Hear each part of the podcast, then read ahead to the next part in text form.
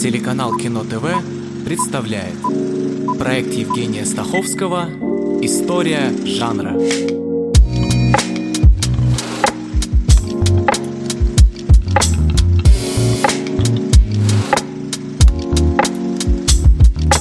Фильмы ужасов, создаваемые для того, чтобы вызвать у публики, собственно, ужас или, на худой конец, тревогу, оказываются столь исторически увлекательным жанром, что мне потребовалось две серии. И это вторая, в которой о том, как нарушались голливудские табу, какие кошмары вырастили японских чудовищ и к чему привел новый французский экстремизм. Вообще, я не раз произносил фразу, что фильм ужасов должен вызывать ужас, и это его основная задача.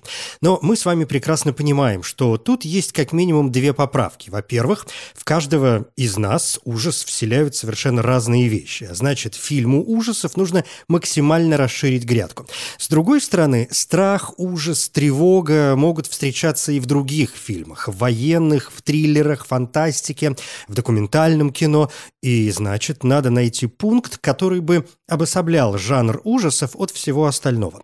И такой пункт есть, или их даже два – Первое – это, собственно, целенаправленное производство эффектов, эпизодов, вызывающих страх. Мы все знаем резкие звуки, внезапные силуэты, тени, призрачные мерцания, в которых трудно что-либо рассмотреть, и наша фантазия прекрасно дорисовывает ужасную картинку. Второе – фильм ужасов нацелен на сильную эмоциональную взаимосвязь со зрителем. Больше, чем любой другой жанр, ужас зависит от зрителя.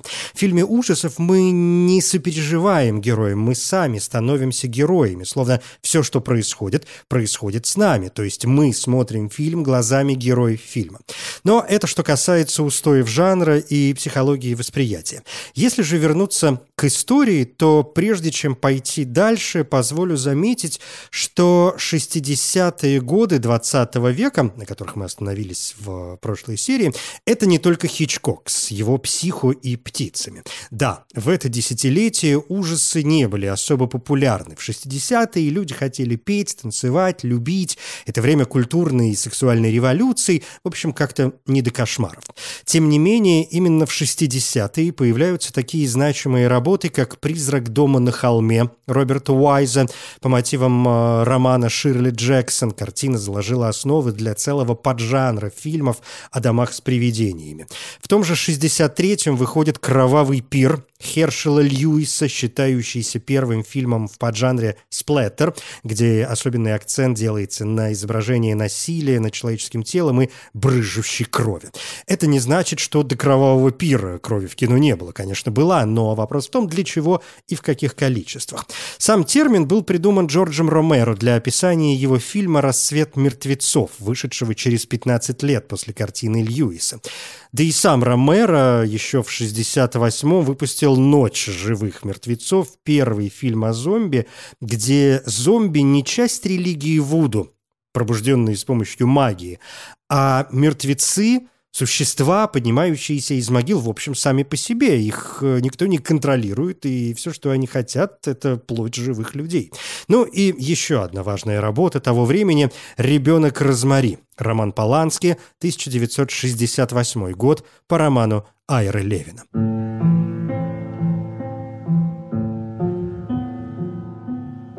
Это кино, пугающее своей рутиной, блестяще обыгрывает тему сына сатаны, которая со временем стала весьма популярной. Возможные дети дьявола появлялись и в литературе, и в кино раньше, и такие чертенята. Но сатанинские культы, черная магия, секс с дьяволом и появление на свет дитя, рожденного от этого союза, что то ли сон, то ли явь, слишком серьезные темы, чтобы свести их лишь к антирелигиозной или параллельной религиозной эстетике, и уж тем более к обычной материнской паранойи. Он солгал вам. Он сказал, что мы едем в Голливуд. Самое ужасное, что он с ними заодно. Он стал спать в пижаме, раньше такого не было. Возможно, он прячет какой-то знак на теле. Понимаете? Они ставят на теле знаки, когда человек вступает в их братство. Вы бы слышали их песнопение через стенку. Гай сказал, что это доктор Шен ставит пластинки. Откуда он узнал, что это доктор Шен? Значит, он там был?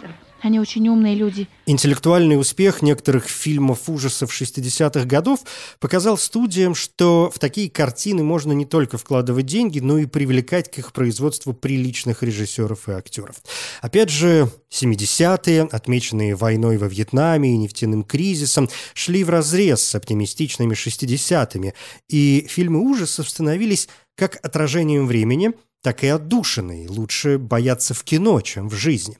После «Ребенка Розмари» появилось несколько фильмов на религиозные темы. Самые важные «Изгоняющий дьявола» Уильям Фридкин 1973 год, и «Омен» Ричард Доннер, 76 И тот, и другой породили большие франшизы и стали отображением темы апокалипсиса. В «Омене» Антихрист приходит на Землю в образе ребенка. Четырехлетний на момент кастинга Харви Стивенс был выбран на роль Дэмиена после удачного нападения на режиссера во время прослушиваний. Доннер просил всех мальчиков изобразить на нем, как бы они напали на Кэтрин Торну, то есть на приемную мать. Стивенс расцарапал донору лицо и ударил его в пах. Придя в себя, режиссер тут же велел покрасить светлые волосы мальчика в черный цвет. Фильм оказал такое влияние на общественное мнение, что именно благодаря ему широкие массы узнали, что число дьявола 666. Библию же никто не читает, а если бы и да, то все равно в трех шестерках не так легко убедиться.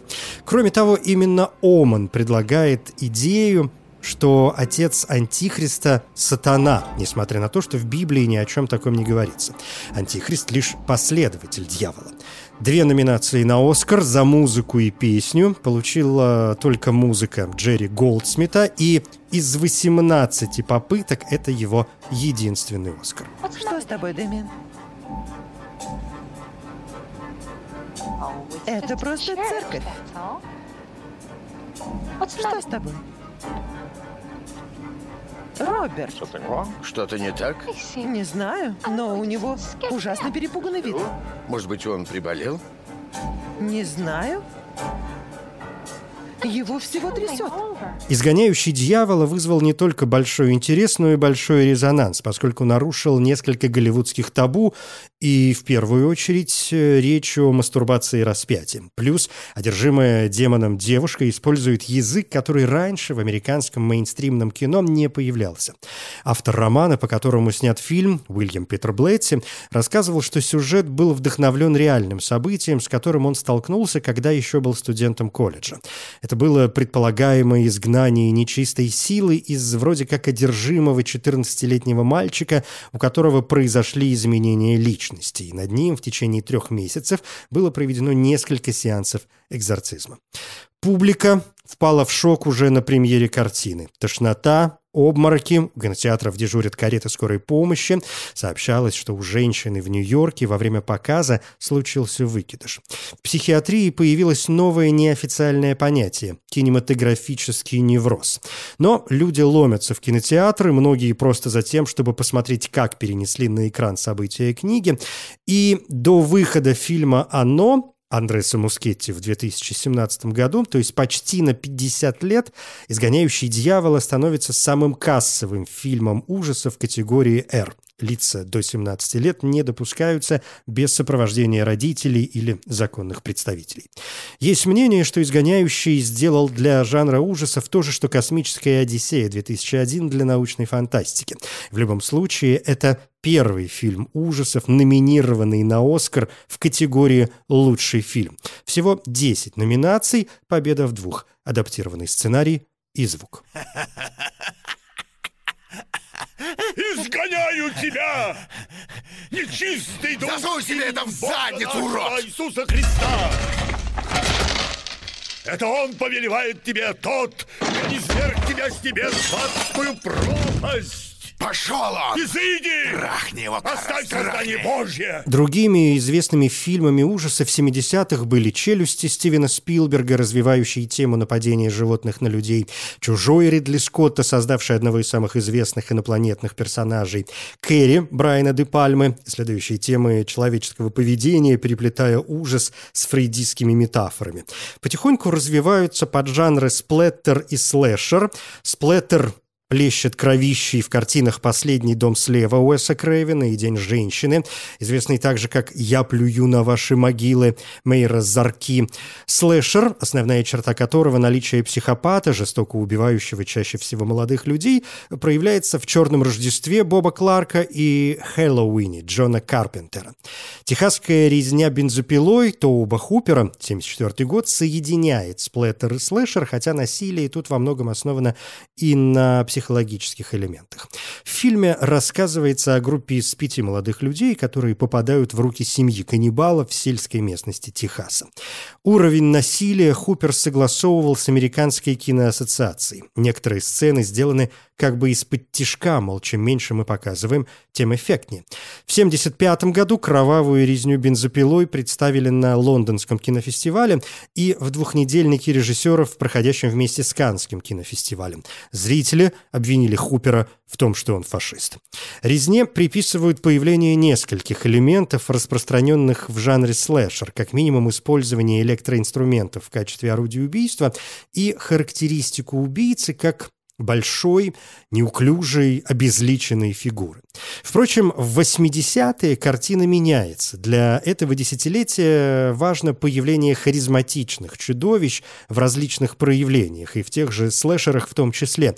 «Пятница 13 знакомит нас с Джейсоном Вурхизом. В первом фильме 80-го года он еще не убийца, а только мальчик, ставший взрослым мужчиной и маньяком во второй части.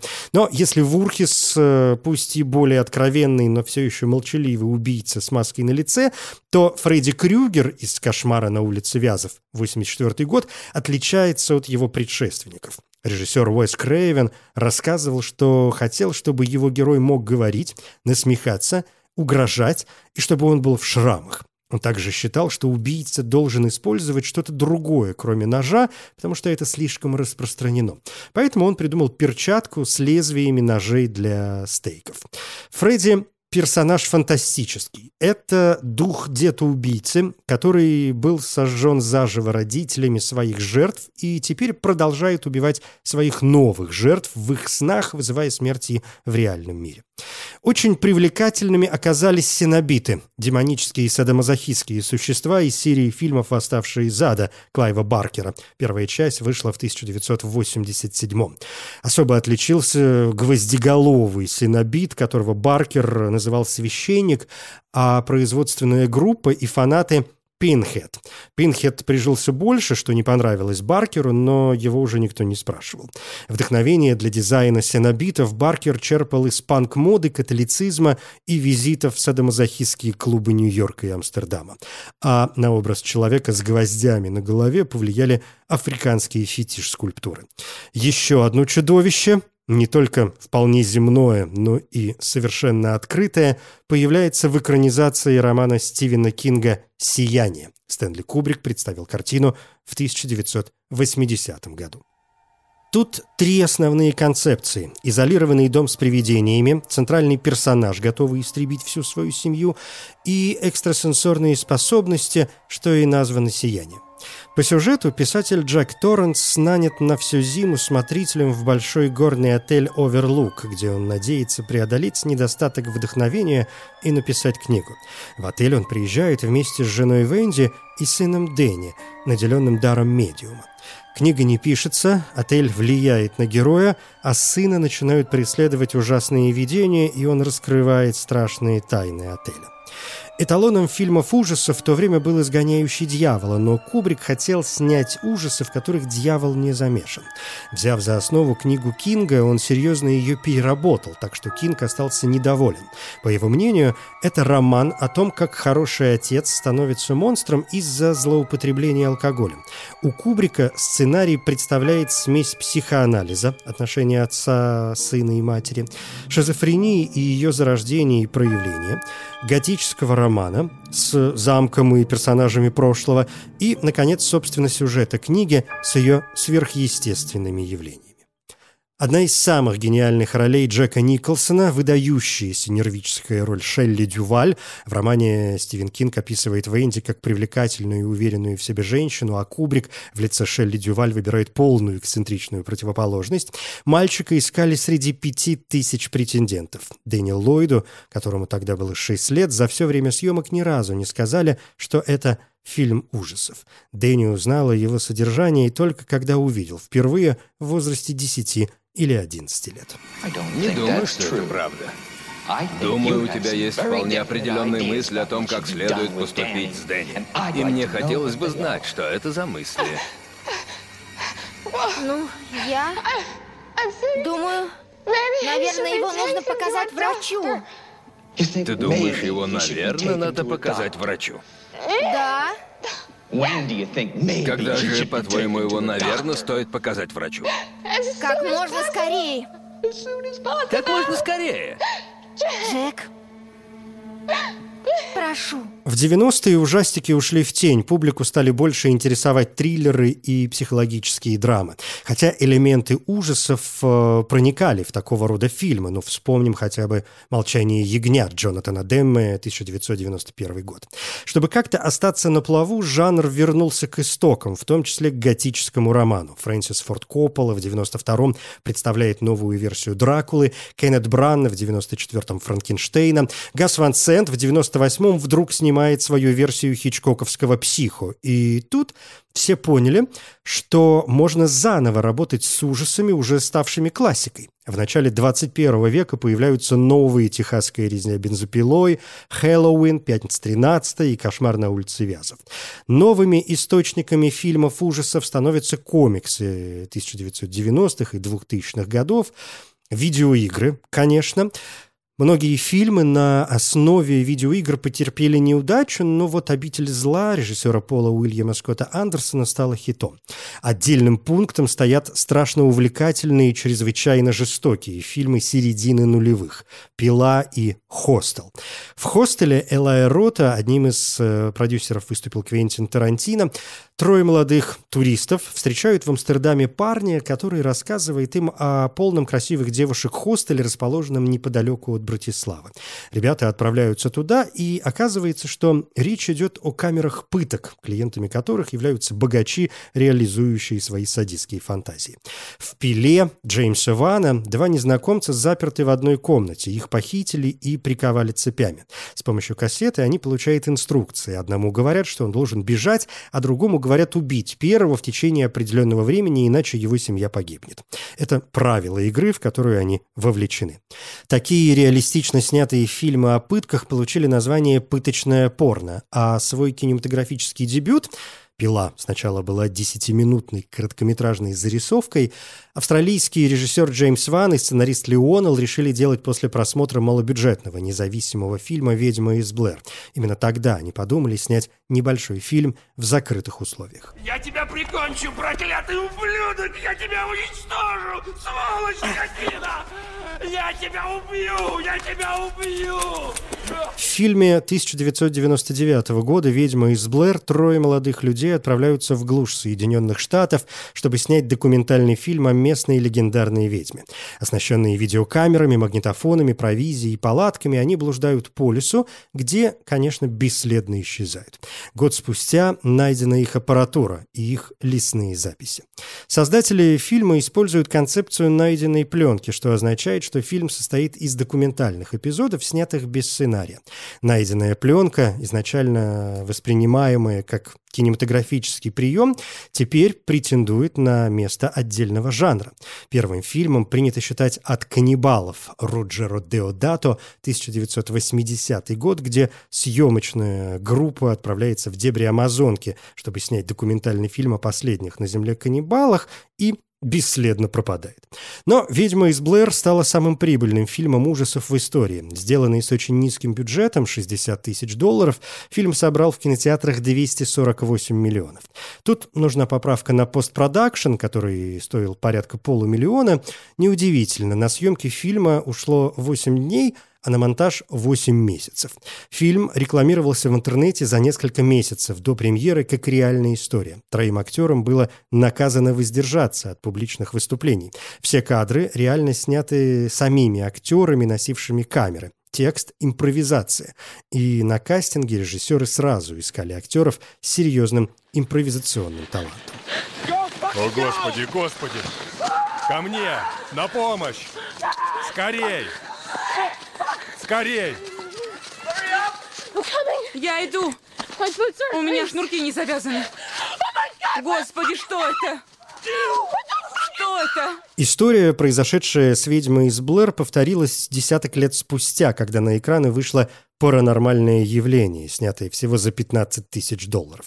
Первоначально разработанное как независимый полнометражный фильм, явление было куплено Paramount Pictures и переделано, что потребовало дополнительных 200 тысяч долларов. Но это все равно мелочь э, по сравнению с кассовыми сборами в почти 200 миллионов. После того, как студия Blumhouse добилась успеха с «Паранормальным явлением», она продолжила производство фильмов, ставших хитами 2010-х. «Астрал», «Синистер», «Прочь», номинированный на «Оскар» в категориях «Лучший фильм», «Режиссер» Джордан Пил, «Сценарий» тут Пил получил награду и «Лучшая мужская роль» Дэниел Калуя. Калуя играет молодого темнокожего парня, который встречается с белой девушкой, и вот настало время знакомства с ее родителями, которые совершенно не подозревают, что он темнокожий. Сначала герой полагает, что некоторая нервозность при встрече обусловлена межрасовой проблемой, но вскоре становится понятно, что дело совсем в другом. Ты почему не в ужасе, чувак? Они ж могут заставить тебя делать всякую фигню, хоть лаять, как собака. Или нестись по комнате, как голубь хренов. Будешь выглядеть идиотом. Или может, ты не в курсе? Белые любят держать секс-рабов. Ужасы прекрасно себя чувствуют в Азии. Самыми ранними индийскими работами были фильмы о призраках и реинкарнации или возрождении. В фильме «Махал» 1949 года герой переезжает в старинный особняк и узнает о своей прошлой жизни. Он встречает женщину, утверждающую, что она его любовница. Японское кино разрабатывает свои темы, опираясь на последствия бомбардировки Хиросимы и Нагасаки в 1945 году. В центре мстительные призраки, радиационные мутанты и, конечно, гигантские монстры кайдзю, среди которых самый популярный Годзилла. Одним из первых крупных японских фильмов ужасов стал «Женщина-демон» Кането Синдо, 1964 год. Действие происходит в XIV веке. Две женщины, невестка и свекровь, выживают, убивая солдат, чтобы продать их оружие на черном рынке. Режиссер рассказывал, что грим, использованный в фильме, вдохновлен фотографиями изувеченных жертв атомных бомбардировок. Под самый конец 1964 года состоялась премьера картины Масаки Кабаяси «Квайдан. Повествование о загадочном и ужасном». Это антология из э, четырех традиционных историй о привидениях. Специальный приз жюри на Канском кинофестивале и номинация на «Оскар» за лучший фильм на иностранном языке. Но важнее, что Кавайдан демонстрирует общую черту различных японских фильмов ужасов. Образ женщины с длинными неопрятными волосами, падающими на лицо. И как тут не вспомнить «Звонок» Хидео Наката, 1998 год, фильм, после которого волна японского ужаса захватила мир и пошли американские ремейки. Одна из главных тем современного японского ужаса – распад семьи. Одиночки, мужчины и женщины – обычные герои. В фильме «Кинопроба» Такаси Миики по новелле Рю Мураками 1999 год продюсер и вдовец Ауяма устраивает фальшивое прослушивание, чтобы найти себе новую партнершу и жениться. Он встречает Асами, и жизнь превращается в кошмар. Не менее популярны зомби. Возрождение этой темы вообще началось на Дальнем Востоке. Уже вспоминаемая сегодня Resident Evil «Обитель зла» — японская серия игр, стартовавшая в 96 году и вылившаяся потом в серию фильмов. Причем после шести первых в 2021 году случился перезапуск, уже без Андерсона и Милы Йовович. Режиссером выступил Йоханнес Робертс, а сюжет следует первой и второй играм. Так, а почему ты в камере? Почему? Потому что я узнал правду. Правду? Какую правду? Слушай внимательно, смазливая ты морда. Думаешь, Амбрелла все это время аспирин штамповала или витамины какие? Ни хрена. Главные темы в Китае все те же призраки, монстры и зомби, но в 80-е годы 20 века сложилась тенденция к соединению ужасов с боевыми искусствами, что позволяет Китаю, в первую очередь Гонконгу, сохранять свой уникальный стиль. Комедийный боевик «Встреча с привидениями» Саммо Хун 80-й год очень показателен. Корея изначально близка к японскому хоррору, важны месть и женщина-призрак. В фильме «Горничная» Ким Ки Йон, 1960 год, семья нанимает горничную, чтобы она помогала по дому. Новая служанка ведет себя странно, что приводит к ряду событий с ужасными последствиями. Критики называют картину одной из лучших в истории корейского кино, повлиявшей на развитие местного кинематографа. Получивший в 2020 году Оскар за картину «Паразит» режиссер Пон Джун Хо заявил, что горничная была источником вдохновения при создании его фильма. Еще одна важная работа «Дьявольское убийство». Ли Йон Мин, 65 год. История женщины, которая, будучи убита своими родственниками, возвращается в виде духа, чтобы отомстить убийцам. И более поздние корейские фильмы подхватывают тему, соединяя фольклор с опасениями по поводу меняющейся роли традиционной семьи. Это есть и в самом популярном корейском фильме ужасов начала 21 века «Поезд в Пусан» Йон Санхо, 2016 год. Как и в некоторых других фильмах о зомби, здесь они символ народа, разлагающегося в момент кризиса. Это ничего не соображающие жертвы дурного правительства, заложники финансовых систем, и в этом смысле становится понятно, что выживание человека зависит от взаимопомощи, от того, насколько человеку удается остаться человеком. Вас теперь только двое. Расставаться нельзя. Хорошо? И еще. Пусть они сейчас надежнее. Надежнее. Не уходи! Не уходи! Так нечестно! Я тебя люблю! Не уходи! Не бросай! Папа, не уходи! Европейский кинематограф ужасов развивался с опорой на свои традиции. Романтизм, сюрреализм, не без сексуальной подоплеки. Но в целом это не слишком популярный жанр, порой поддерживаемый исключительно энтузиастами. В Германии, которая стремилась избавиться от жестокого образа после Второй мировой, фильмы ужасов почти не снимали. Но в 80-е сложился поджанр German Underground Horror. Немецкий подпольный хоррор, как его иногда еще называют. Особо отметился режиссер Олаф Итенбах, дебютировавший в 1989 году картиной «Темное прошлое». Свой поджанр сложился и в Италии – джалло. Часто трактуют как смесь триллера и эротики, но во многом это и предвестник слэшера. Расцвет 60-е и 70-е годы, и в 60-е царствует Марио Бава, а в 70-е Дарио Ардженто. Франция предлагает New French Extremity – новый французский экстрим или новую французскую крайность, если сказать мягче, описываемую как переход между сексуальным декадансом, звериным насилием и тревожным психозом. Не все фильмы, относящиеся к этому широкому направлению ужасы, но темы насилия и секса обязательны. Первый герой – режиссер Жан Ролен со своими фильмами про вампиров. «Сиротки-вампиры» 97 -го года совершенно очаровательны. Среди прочих мастеров Александр Ажа и «Кровавая жатва» 2003 год, Ксавье Жанс и «Граница» 2007, Паскаль Лажье и «Мученицы» 2008. Растущее влияние новой французской крайности подтверждается тем, что в 2021 году боди-хоррор Жюли Дюкарно «Титан» получил главную награду Каннского кинофестиваля. А сам термин уже разросся до более широкого, не французского, а э, просто нового экстрима, к которому относят нескольких европейских кинематографистов, включая Ларса фон Триера, Лукаса Мудисона и Фатиха Акина. Ну и два слова про Испанию, где тоже сложился свой поджанр – фанта-террор, к которому относят фэнтези и ужасы, снятые в 60-е и 70-е годы 20 века. Первым важным фильмом стали «Крики в ночи» Хисуса Франко, 62 год. Этот фильм у нас известен как «Ужасный доктор Орлов». Он маститый хирург, одержимый идеей восстановить лицо своей прекрасной дочери. Она осталась изуродованной после пожара, устроенного доктором в его лаборатории. И теперь Орлов э, похищает красивых, одиноких девушек, чтобы убить и снять кожу с их лиц. Вторая волна, фантатеррор современная, связана в первую очередь с именами Алекса де ла Иглесия, снявшего в 93-м году боевик «Операция Мутанты», а в 95-м черную комедию «День зверя», и Алехандро Аменабара, дебютировавшего в 96-м году с психологическим триллером «Дипломная работа», а в 2001-м получившим 8 национальных премий Гойя за картину «Другие». Действие происходит в 1945 году. Молодая женщина Грейс, роль Николь Кидман, живет со своими двумя детьми в старинном особняке. Ее муж не вернулся с войны, а дети страдают светочувствительностью, и все окна в доме закрыты шторами.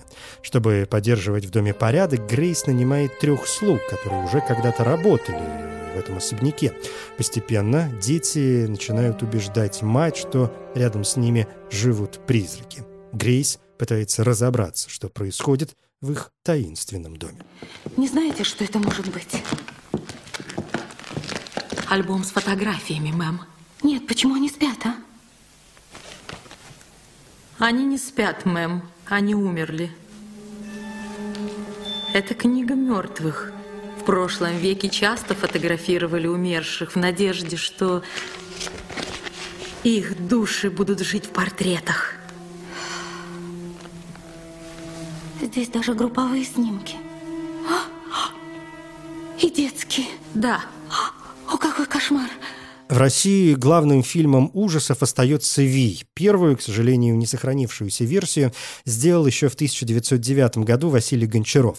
Не сохранился и «Вий» Владислава Старевича 1916 года, да и вообще многие первые фильмы ужасов. Но разве что у нас есть фрагмент портрета, снятого Старевичем по мотивам повести Гоголя. В советское время ужасы как жанр фактически отсутствовали. Исключение все тот же «Вий». 1967 года с Леонидом Куравлевым в роли хамы Брута, летающей в гробу по церкви Паночкой и действительно страшным Вием. Гоголя при всей его монументальности экранизировали очень мало. Помимо Вия из значимого вспоминаются только фильмы Александра Роу «Майская ночь» или «Утопленница» и «Вечера на хуторе близ Диканьки» 1952 и 61 год соответственно. Но это, в общем, сказки, а сказка – отдельный жанр в кино, и о нем в следующей серии. Я Евгений Стаховский. Спасибо.